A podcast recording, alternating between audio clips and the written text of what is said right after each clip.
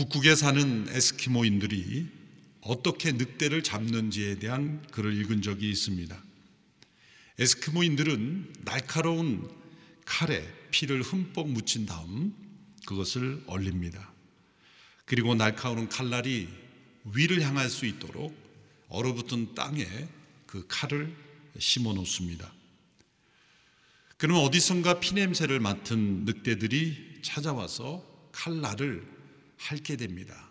그 피냄새 때문에 칼날을 핥게 되죠. 얼어서 무강박해진 늑대 혓바닥은 급기야 그 날카로운 칼날을 핥게 되고 그리고 그 칼날에 상처를 입은 자신의 혓바닥에서 또한 피가 흘러나오게 되고 또 그 피의 냄새에 자극을 받은 늑대는 계속해서 날카로운 칼끝을 핥게 된다고 합니다. 이렇게 자신의 피까지 흘리며 그 피냄새에 도취된 늑대는 계속해서 빠른 속도로 칼날을 핥게 되며 급기야 죽음에 이를 때까지 피를 흘리며 계속 그 일을 반복하게 된다고 합니다. 또한 어느 나라의 도축장에서 소를 잘 죽이는 법에 대한 글을 읽은 적이 있습니다. 낯선 환경에 들어서게 되면 소들이 놀라고 당황하고 두려움에 사로잡혀 요동하기 때문에 그 소들의 마음을 최대한 안정시키기 위해서 그들이 만족스럽고 평안한 환경을 만들어 준다고 합니다. 소들을 트럭으로 이동할 때뿐만 아니라 트럭에서 내려서 이동할 때에도 그 통로에 그들이 과거 어미 소들이 그 어, 비벼대는 촉감을 느낄 수 있는 그런 장치들을 만들어 놓고 그 부드러움에 젖어 들어서 자신들이 수없이 다니던 그 가축 우리를 다니는 그들의 집에 다니는 듯한 그런 느낌을 경험하도록 한다는 것이죠. 그러는 가운데 자신의 그 발굽이 땅에 닿지 않는 것도 느끼지 못한 채 도살된다고 합니다. 삶은 개구리 증후군이라는 단어는 들어보셨을 겁니다. 냄비 속에 개구리를 넣고 서서히 온도를 올려가면 그 개구리는 그 물 속에서 물이 자신의 를 죽음에 이르게 하는 뜨거움에 이를 때까지도 그걸 인식하지 못한 채 서서히 죽어가는 것이죠. 갑자기 뜨거운 물이 된다면 뛰쳐나가려고 하겠지만 느끼지 못하는 그런 물의 온도로 서서히 어, 천천히 올리게 되면 이제 개구리는 그 속에서 도취된 채 죽음에 이른다는 것이죠. 이 세 가지 이야기는 인간들이 생물을 속임으로써 죽음에 이르게 하는 그리고 그 존재들이 죽음에 이른다는 걸 알지 못하는 채 죽음에 이르게 하는 그러한 일들을 보여주지만 실상은 인간 자신이 어떻게 유혹에 의하여 죽음에 이르고 있는지를 보여주는 것이기도 합니다. 죽음에 이르는 유혹은 돌발적이고 충격적인 사건처럼 보이지만 실상은 매우 점진적인 과정입니다. 그리고 그 과정에서는 속임 당하는 일이 반드시 있습니다. 모든 유혹에는 속임수가 있습니다. 이 늑대와 소와 개구리가 인간에 의해 속임 당하며 죽음에 이르는 것처럼 인간 자신도 유혹에 빠질 때는 반드시 속임수에 넘어가 있는 것입니다. 그래서 오늘 말씀에 야고보서가 이렇게 권면합니다. 내 사랑하는 형제들이여 속지 마십시오. 속지 마십시오. 유혹에 숨어 있는 거짓에 속지 마십시오. 라고 평가하는 것입니다.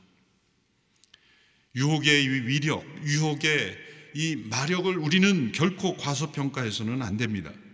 내게 닥친 유혹이 끔찍한 범죄 같은 유혹이라 이 아니기 때문에 방심해서는 안 되는 겁니다. 성경에 나타난 믿음의 사람들이 유혹에 넘어지는 것은 엄청난 일들이 아니었습니다.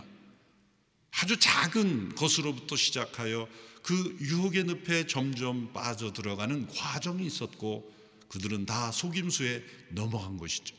다윗이 골리앗을 무너뜨린 직후에 유혹이 다가왔다면 능히 이겨내겠을 것입니다. 그러나 아무도 다윗을 무너뜨릴 수 없는 그런 막강한 군사력, 경제력, 을 가지고 이제 평안하게 되었을 때 다윗은 유혹에 빠져든 것이죠. 히스기야 왕도 마찬가지였고 아사 왕도 마찬가지였고 평안이 지속될 때 그리고 풍요로울 때 그리고 아무 문제가 없다고 생각할 때 내 힘으로 할 수 있는 것이 너무나 많을 때 고난이 없을 때 내 삶이 견고하게 세워져 있다고 느낄 때 선줄로 생각할 때 바로 유혹이 시작이 되는 것입니다. 아무리 견고한 성이라도 그 성 내부에 배신자가 단 한 명이라도 있다면 그 성은 무너지게 됩니다. 우리의 삶이 아무리 견고하게 보일지라도 우리 내면에 배신의 씨앗이 단 하나라도 있다면 우리의 삶은 유혹에 넘어지게 되어 있습니다. 또한 사람들은 이렇게 유혹에 넘어갔을 때 즉각적으로 책임을 전가할 대상을 찾습니다. 다른 사람일 수도 있고 사단일 수도 있고 심지어는 우연한 상황에 책임을 전가하기도 하고 급기야 하나님에게까지 책임을 전가합니다. 아담과 하와가 최초의 타락의 사건 직후에 하나님께서 아담과 하와에게 추궁하였을 때 그들이 어떻게 대답했습니까? 아담에게 먼저 책임을 추궁하였을 때 아담은 이렇게 대답했습니다. 창세기 3장 12절의 말씀에 하나님께서 함께하라고 제게 주신 그 여자가 그 나무 열매를 제게 주어서 먹었습니다. 여자가 주어서 먹었습니다. 여자 책임입니다. 라는 것이죠. 또 그 여자를 누가 주었습니까? 하나님이 주셨습니다. 그러므로 그 여자를 주신 하나님 책임이 아닙니까? 다른 사람 책임, 하나님 책임으로 떠넘기는 것입니다. 이러한 책임의 정가는 오늘 많은 사람들의 내면에 내장되어 있습니다. 심지어는 자신이 택한 죄를 범해놓고 하나님께서 유혹거리를 다 없애주셔야 되지 않는 것입니까? 하나님이 저를 사랑한다면 제가 유혹에 빠질 만한 것들을 다 없애주셔야 나를 사랑하는 것 아닙니까? 라고 그렇게 하나님 책임으로 떠넘기기까지 하는 거죠. 바로 아담의 모습입니다. 여자는 어땠습니까? 여자에게 하나님께서 책임을 물으시자 여자는 뱀이 저를 꿰어서 제가 먹었습니다. 동산 중앙에 있는 나무에 실과를 따먹은 사건은 우연이 아닙니다. 실수가 아닙니다. 깊은 밤 배가 고파서 나무의 열매를 하나 먹었더니 그 다음날 보니 아뿔싸 금지된 열매였다. 그게 아니에요. 창세기 3장의 타락의 사건은 충분할 정도로 세심하게 묘사하고 있어요. 그 나무 열과의 열매를 보니 보암직도 하고 탐스럽기도 한지라. 그것은 오랫동안 그 열매를 응시했고 생각했고 묵상했고 그 과정을 통해서 유혹에 넘어간 것이고 그리고 사단의 꾀임에 넘어간 것이고 대화한 것이고 자신의 자유 의지로 선택한 것입니다. 유혹은 단 한 번의 사건이 아닌 일련의 과정이며 작은 것으로 시작해서 큰 사건으로 점점점 자라나가는 것입니다. 그러므로 오늘 말씀에 하나님이 유혹의 원천이 아니다.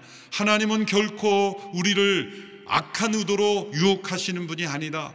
모든 유혹의 책임을 하나님께 결코 전가할 수 없다고 말씀합니다. 오늘 본문 1장 13절의 말씀입니다. 같이 읽겠습니다. 시작. 누구든지 시험을 당할 때 내가 하나님께 시험을 받고 있다라고 말하지 마십시오. 하나님은 악에게 시험을 받지도 않으시고 친히 누구를 시험하시지도 않으십니다. 13절에 나오는 이 시험은 유혹으로서의 시험입니다. 지난주 12절까지의 시험은 우리를 연단하시는 테스트 혹은 trial로서의 시험이고 오늘 13절 이하에서는 우리를 무너뜨리는 temptation, 유혹으로서의 시험을 말씀하고 있습니다. 하나님은 누구에게도 유혹하지 않으시고 또 유혹받지도 않으시는 분이다. 우리가 유혹받는 것은 오직 우리 안에 있는 악한 욕심이 유혹에 이끌려 미혹되기 때문이다. 14절에서 15절의 말씀입니다. 같이 읽습니다. 시작. 각 사람이 시험을 당하는 것은 자신의 욕심에 이끌려 유혹에 빠지기 때문입니다.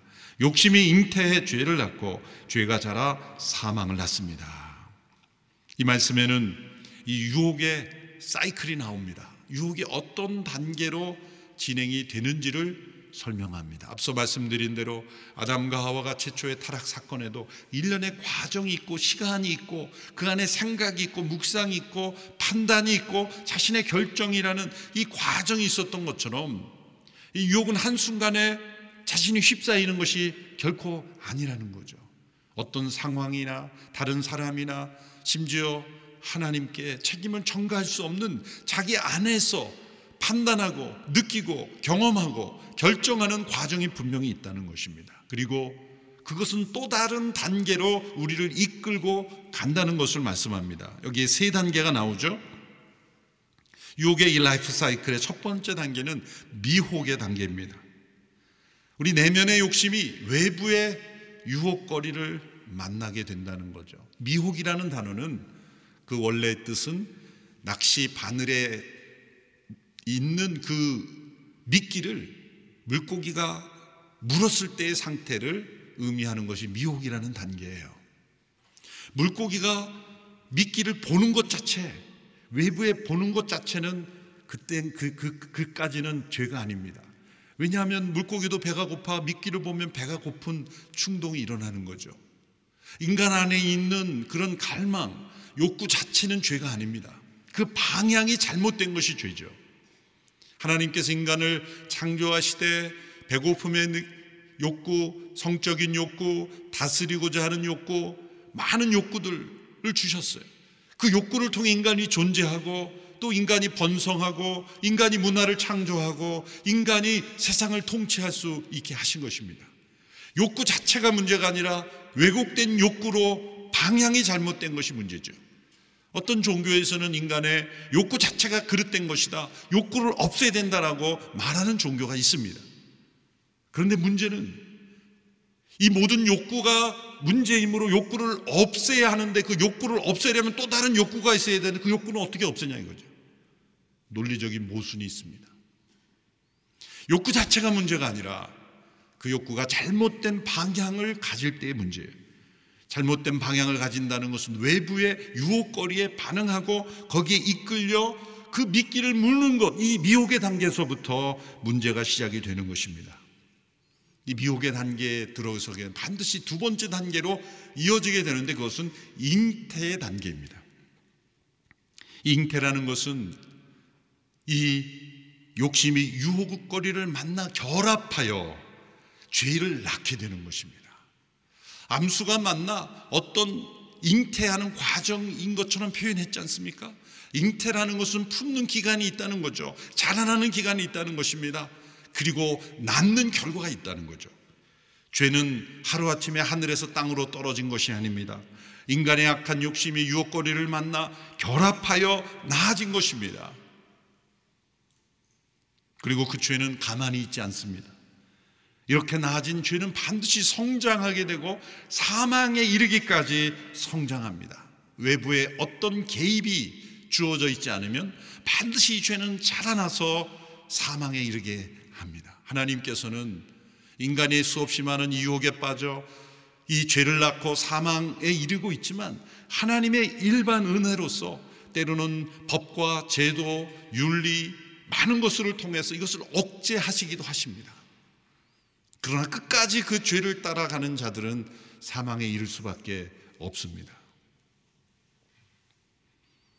문제는 이 미혹과 잉태와 성장의 단계에 이르는 이 죄악 유혹의 사이클에 한 번 빠져들면 우리 스스로의 힘으로 헤어나기 어렵다는 게 문제입니다. 물고기가 미끼를 물게 되면 자기 힘으로 이것을 끊고 나온 게 너무나 힘든 거죠. 미혹 자체에 들어가지 말아야 됩니다. 그런데 미혹에 잘 빠지는 사람이 누구인가? 이 미혹의 단계에 넘어가게 되는 이가 누구인가? 일반적인 진리로 바라볼 때는 자기 자신에 대한 정체성이 올바르게 확립되지 않은 사람들입니다. 자신이 누구인가? 정체성이 올바로 확립되지 않은 사람들이 미혹에 빠집니다. 자신이 누구인가가 올바로 확립되지 않은 이유는 한 가정 속에서 부모님과의 관계 속에 영향이 있는 특별히 아버지와의 관계 속에 이것이 형성이 됩니다. 믿음의 사람들도 미혹되는 이유는 예수 그리스도 안에서 우리가 하나님이 우리에게 어떤 분인지를 올바로 깨닫지 못하고 있을 때 유혹에 넘어가게 됩니다. 지난주 말씀에서 9절 10절에서 가난한 자는 자신의 높은 위치를 자랑하고 부자는 자신의 낮은 위치를 자랑하라는 것은 자신의 정체성을 재물에 두지 말라는 것입니다. 사회적 위치나 환경에 두지 말라는 것입니다. 오직 복음 안에서 자신의 정체성을 확립하지 않으면 우리는 쉽게 유혹에 넘어가고 시험을 이길 수 없다는 것이죠. 최초의 타락에서 여자가 뱀의 왜 속임을 당했습니까? 자신의 정체성을 분명하게 기억하지 못했기 때문이에요. 뱀의 말을 보면 다 거짓말입니다. 여자는 사람으로서 뱀을 통치할 수 있는 권세를 가졌지만 마치 뱀이 코치를 해주는 것처럼 그렇게 여인에게 다가왔을 때 여인이 자신의 정체성을 잊어버려 그 뱀의 조언에 귀를 기울인 것이죠. 거짓에 속게 된 것입니다. 자신이 누구인가를 정확하게 기억하고 있지 못할 때 우리는 수많은 세상의 음성에 숨어 있는 사단의 속임수에 넘어가게 됩니다. 구약의 대표적으로 쉽게 유혹에 빠지는 미혹되는 인물 중에 한 사람이 에서였습니다. 에서는 이삭의 아들로 동생 야곱으로부터 속임을 받아 많은 상처와 아픔이 있는 분노에 가득한 그런 사람이죠. 지금의 이슬람 국가들의 대부분의 나라가 이 에서의 후도, 후예들 아닙니까? 에돔 족속이 아니겠습니까? 엄청난 마음에 흐르는 한이 있는 것입니다. 미움이 있는 것입니다. 그런데 야곱의 문제는 또 야곱의 문제이지만 이 에서의 문제는 어디에서 나왔습니까? 그는 배고픔을 참지 못하는 매우 충동적인 그리고 육체적인 동물적인 들 사람으로 자라났죠. 왜 그가 들의 사냥을 좋아하는 사람은 났습니까? 취미 활동으로 한 게 아닙니다. 아버지의 인정을 받기 위해서였습니다. 아버지 이삭이 에서가 사냥해 온 고기만 있으면 그 에서를 더 이뻐했기에 에서는 아버지의 사랑을 받기 위해서 들로 들로 나가 사냥하며 고기를 갖다 아버지에게 가져다 준 것이고 아버지는 그 에서가 사냥해 온 고기를 먹을 때마다 에서를 더욱 이뻐해 주고 사랑해 주니 에서는 그 아버지의 사랑을 받기 위한 그 노력으로 열심히 사냥을 했고 그는 들에 익숙한 사람이 되었던 것이죠. 심지어 그 아버지 이삭은 에서를 축복할 때 마지막 살 날이 얼마 남지 않다고 말하면서 너를 축복하고자 하노라 하면서 뭐라 그럽니까? 가서 사냥해서 고기를 가져오노라. 에서는 아들을 사랑한 것이 아니라 고기를 사랑한 거예요. 그러므로 고기를 사랑하는 아버지에 의해서 그 아들은 매우 육체적인 인간으로 바뀌어지고 있었던 거예요. 에서는 자신이 누구인지 알지 못했고 그리고 이삭 또한 아버지가 어떤 존재인지를 알지 못하고 공급자가 되어야 될 아버지가 소비자가 되어버린 거예요. 아들을 이용하는 존재가 되는 거예요. 아들을 섬기고 아들을 뒷받침해야 될 아버지가 아들을 이용하는 아버지가 됨으로써 그 아버지의 문제가 그 아들에게 그대로 이어진 거죠. 그러므로 그 가정의 불행이 바로 정체성의 위기였다는 것을 우리는 알 수가 있습니다. 제가 최근에 본 영화 하나를 소개해 드리겠습니다. 쇼미 더 파더라는 영화인데요. 아마 영화관에서는 찾아보기 어려울 거예요. 여러분 TV에서 다시 보기로 한번 검색해서 보시면 아버지에 대한 이야기인데요. 제가 영화사로부터는 결코 부탁받은 적이 없습니다. 오해받지 마시고 실제 아버지의 문제를 간증으로 하면서 하는데 아주 생생한 아버지의 정체성, 아버지가 미치는 영향력에 대한 매우 중요한 내용이기 때문에 우리 성도들 꼭 시청하시기를 바랍니다. 예수님께서 광야 유혹을 어떻게 이기셨을까요? 어, 예수님이시니까 이기시겠겠지. 그것이 아니죠. 그럼 예수님이 신적인 존재로만 계셨다면 배고픔을 느낄 이유가 없고 광야를 힘들어할 이유가 없죠. 완전한 인간으로서 그분은 광야 유혹을 견디신 거예요. 우리와 같이 동일한 유혹을 받으시며 이기시는 모델이 되시기 위해서 인간으로서 광야를 경험하신 거죠. 그런데 인간으로서 유혹을 받으실 때 신적인 능력을 이용하면서 쉽게 이기라고 유혹을 한 거예요. 배고플 때 수없이 많은 돌을 빵으로 만들어 먹으라. 예수님은 그런 능력이 있으셨지만 예수님은 그 유혹을 거절하셨죠. 성전 꼭대기에서 뛰어내려 천사들이 보호해주는 능력을 보이라. 예수님 그 유혹도 거절하셨습니다. 산꼭대기에 올라 사단에게 협조하고 사단과 한 팀이 되면 천하 만국에 통치권을 주겠다는 사단의 거짓말을 유혹을 물리치셨어요. 인간이 겪을 수 있는 유혹의 세 가지 본질입니다. 이생의 자랑, 육체의 정욕, 안목의 전용, 이생의 자랑이라는 이 세 가지의 유혹의 본질을 예수님은 이기셨는데 어떻게 이기셨습니까? 그것은 아버지와의 깊은 관계였습니다. 예수님이 이 유혹을 당하시기 전에 요단강에서 세례를 받으시고 물이 올라오실 때 하늘에서 음성이 들렸습니다. 이는 내 사랑하는 아들이요 내 기뻐하는 자라. 이 아버지 하나님의 음성이 예수님이 인간으로서의 모든 유혹을 이기실 수 있는 능력이었던 거예요. 말씀으로 이기셨죠. 신명기의 말씀을 인용하시며 이겼지만 그 말씀을 인용하시며 물리칠 수 있는 능력, 내면의 능력은 어디서 나왔습니까? 아버지의 음성이었어요. 자신이 하나님의 사랑하는 아들이요. 기뻐하는 자라는 그 정체성, 그것이 바로 예수님이 유혹을 이길 수 있는 기반이 되었던 거예요. 역으로 자신의 정체성이 올바로 확립되지 않은 사람들은 이 미혹의 단계에 넘어지는 일들이 많이 생기는 거예요. 그래서 그 제가 추천한 영화를 보면 수많은 범죄자들 많은 문제들이 대부분 아버지와의 관계 속에 문제가 있는 사람들이에요. 실제적인 통계도 그렇습니다. 우리는 예수 그리스도 안에서 하나님이 나의 아버지이심을 체험한 사람들입니다. 믿음의 사람조차도 유혹에 넘어가는 이유는 무엇입니까? 예수 그리스도 안에서 내가 누구인가라는 정체성을 확실하게 확신하지 못할 때입니다.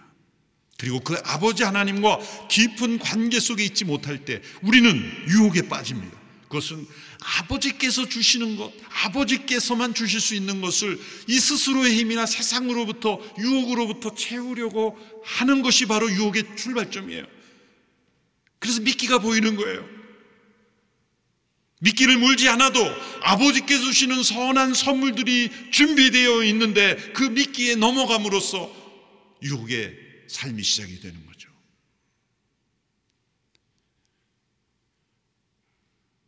예수님께서 받으신 유혹의 본질은 스스로 돌을 빵으로 만들면 아버지의 공급하심을 끊고 스스로 공급자가 되라는 거예요.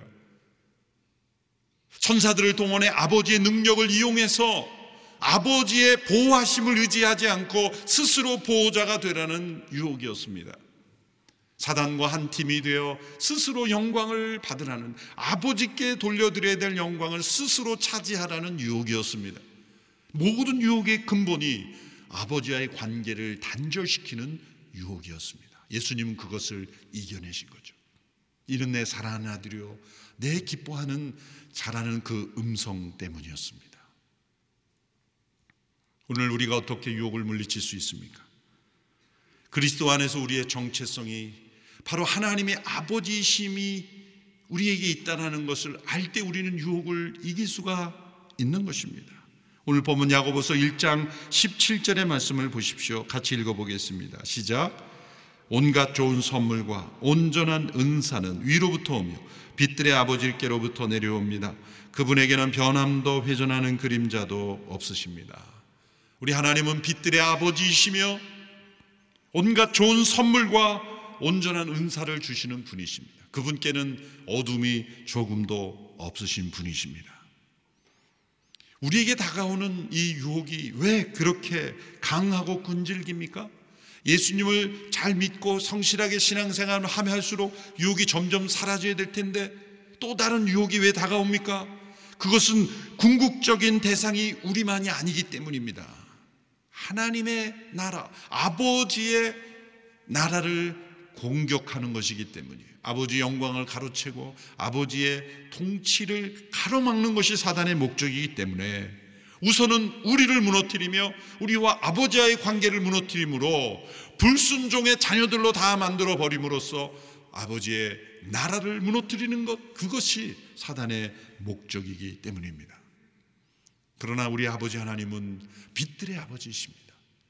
여러분 우리가 이 세상에 빛이 없으면 생물이 살아갈 수가 없죠. 우리가 경험할 수 있는 최고의 빛은 태양빛인데 그 태양 자체도 빛 자체는 아닙니다. 빛의 발광체일 뿐이죠. 그러나 가장 강렬한 빛이죠. 우리가 경험할 수 있는 그 빛을 통해 우리가 생명을 유지하시죠. 빛이 없는 곳에 살아가면 몇 개월만 살아가면 사람은 죽습니다. 빛을 통해 식물도 광합성 작용을 하고 또 인간도 필요한 영양분을 합성하게 되죠. 골다공증 걸린 분도 햇빛을 강한 햇빛을 비춰 비타민 D가 형성된다 그러죠. 우울증에 걸린 분도 햇빛을 많이 쬐고 걸어야 된다 그러죠. 알고 보면 우리가 살아가는 이 호흡하고 살아가는 모든 것들이 빛으로부터 오는 것을 우리는 알 수 있어요. 그러나 이 태양빛 자체도 빛은 아니에요. 빛은 하나님이시고 하나님의 빛들의 아버지시고 태양을 통해서 우리에게 간접적으로 주는 빛을 통해서도 우리가 생명을 보존할 수 있어요. 왜 그렇습니까? 진정한 완전한 빛 자체를 우리가 만나면 우리는 죽습니다. 그래서 간접적으로 빛을 우리에게 주시는 거예요. 우리 육적인 삶, 우리의 생태계도 그러한데 영적인 생태계는 어떠할까요? 빛이신 아버지께서 우리 가운데 임하신다는 것은 우리에게 조금도 어둠이 있을 수 없다는 거예요. 칠같이 어두운 사람 눈에는 보이지 않는 어떤 기계도 보이지 않는 어둠도 하나님은 보신다는 거예요. 어떤 어둠도 하나님께는 어둠일 수가 없어요. 하나님은 빛이시기 때문에. 우리가 유혹에 빠지는 것은 나만 알고 아무도 모른다는 착각 때문입니다. 속임수입니다. 하나님은 아십니다. 하나님은 모든 것을 아십니다. 하나님은 어둠이 조금도 없으신 분이기 때문이에요. 요한일서에서 하나님은 빛이시라고 말씀하신 것은 그 빛이신 하나님께 우리 모든 것을 내어드리고 고백하고 자백하고 회개함으로써만 우리가 아버지의 관계를 유지할 수 있기 때문입니다. 그 아버지 하나님께서 우리에게 좋은 선물을 주시면 또 온전한 은사도 주세요. 은사는 다른 사람을 도우라고 주는 거예요. 우리에게 선물을 주실 뿐만 아니라 다른 이들을 돕는 선물도 주시는 거예요. 우리가 미혹에 빠져 죄와 사망을 낳느냐 아니면 하나님께 주시는 좋은 선물과 은사로 생명의 길을 사느냐 우리의 선택에 달려 있습니다. 아버지께 주시는 가장 좋은 선물 중에 최고의 선물은 무엇입니까? 우리를 다시 거듭나게 하시는 거예요. 우리를 재창조하신 거죠. 1장 18절의 말씀을 함께 읽어보겠습니다. 시작. 그분은 우리를 창조하신 것 가운데 첫 열매가 되게 하시려고 그분의 뜻을 따라 진리의 말씀으로 우리를 낳으셨습니다. 사람들은 자기 욕심에 미혹되어 죄와 사망을 낳지만 우리 아버지께서는 진리의 말씀으로 복음으로 우리를 낳으십니다. 다시 태어나게 하십니다. 첫 열매가 되게 하시려고 라는 뜻은 무엇일까요? 처음에 창조에서는 만물을 다 만들어 놓으시고 인간을 제일 마지막에 창조하셨지만 새 창조에서는 인간을 처음으로 재창조하시고 만물을 다 회복하시는 방식으로 인류를 구속하십니다. 그리스도 안에서 우리를 구속하시고 다시 태어나게 하셔서 새하늘과 새 땅의 첫 열매가 되게 하셨습니다. 최고의 선물입니다. 우리는 옛사람은 십자가로 청산하고 새 생명으로 살아갈 수 있고 그 새 생명은 영원한 생명으로 이어지니 아버지께서 우리에게 주신 최고의 선물은 거듭남의 선물이요 영원한 생명으로 살아갈 수 있는 새 창조의 선물인 것입니다. 이 새 생명으로 살아가는 아버지의 자녀들은 아버지와의 깊은 관계 속에서 유혹을 물리칠 수 있는 능력을 부여받는 것입니다. 예수님께서 그러하셨던 것처럼 날마다 예수 그리스도 안에서 하나님은 우리 각자에게 이렇게 말씀하십니다. 너는 내 사랑하는 아들이요 내 기뻐하는 자라. 그 음성을 믿고 살아가는 사람은 유혹을 물리칠 수가 있습니다. 반대로 우리가 유혹에 빠져 있다는 증거는 이러한 아버지와의 관계, 곧 기도가 끊어져 있는 상태. 하나님 아버지와의 깊은 관계가 끊어져 있다면 틀림없이 유혹거리가 나타나 미혹되는 것은 시간 문제라는 거예요. 그러나 아버지와의 관계 속에 아버지의 이름을 부르며 살아가는 아버지의 공급, 돌보심, 보호 가운데 살아가는 사람들은 유혹거리가 나타나도 거기에 눈길을 돌릴 수가 없어요. 왜? 아버지께 주신 좋은 선물이 보이기 때문이에요. 값진 선물이 보이기 때문이에요. 우리가 어린 자녀 때는 천 원짜리와 값비싼 수표를 구분하지가 못하잖아요. 그래서 내가 아는 것이 큰 돈이라고 여기죠. 좀 자라게 되면 가치를 분별하게 되는 것처럼 온갖 좋은 선물을 주시는 아버지의 사랑을 아는 사람은 미혹되지 않습니다. 어느 책에서 읽었는데 어느 나라에서 값비싼 도자기가 있었는데 그 집 아이가 손이 빠지지가 않는 거예요. 손이 그 도자기 안에 들어갔는데 손이 나오지가 않아서 할 수 없이 그 값비싼 엄청나게 비싼 도자기를 깨뜨릴 수밖에 없었다. 깨뜨려서 그 아이의 손을 빼보니 동전 하나를 움켜쥐고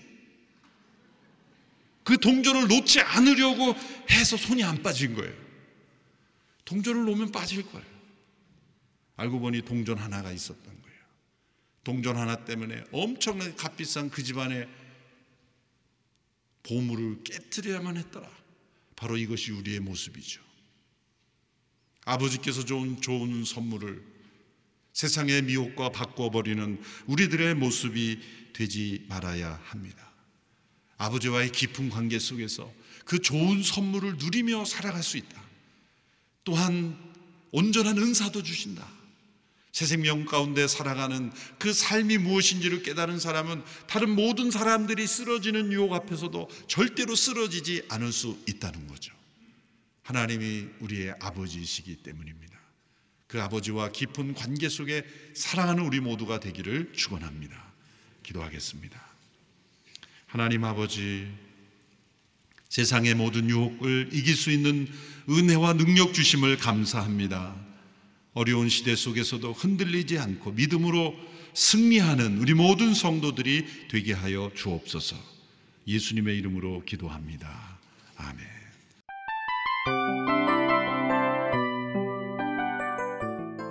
이 프로그램은 청취자 여러분의 소중한 후원으로 제작됩니다.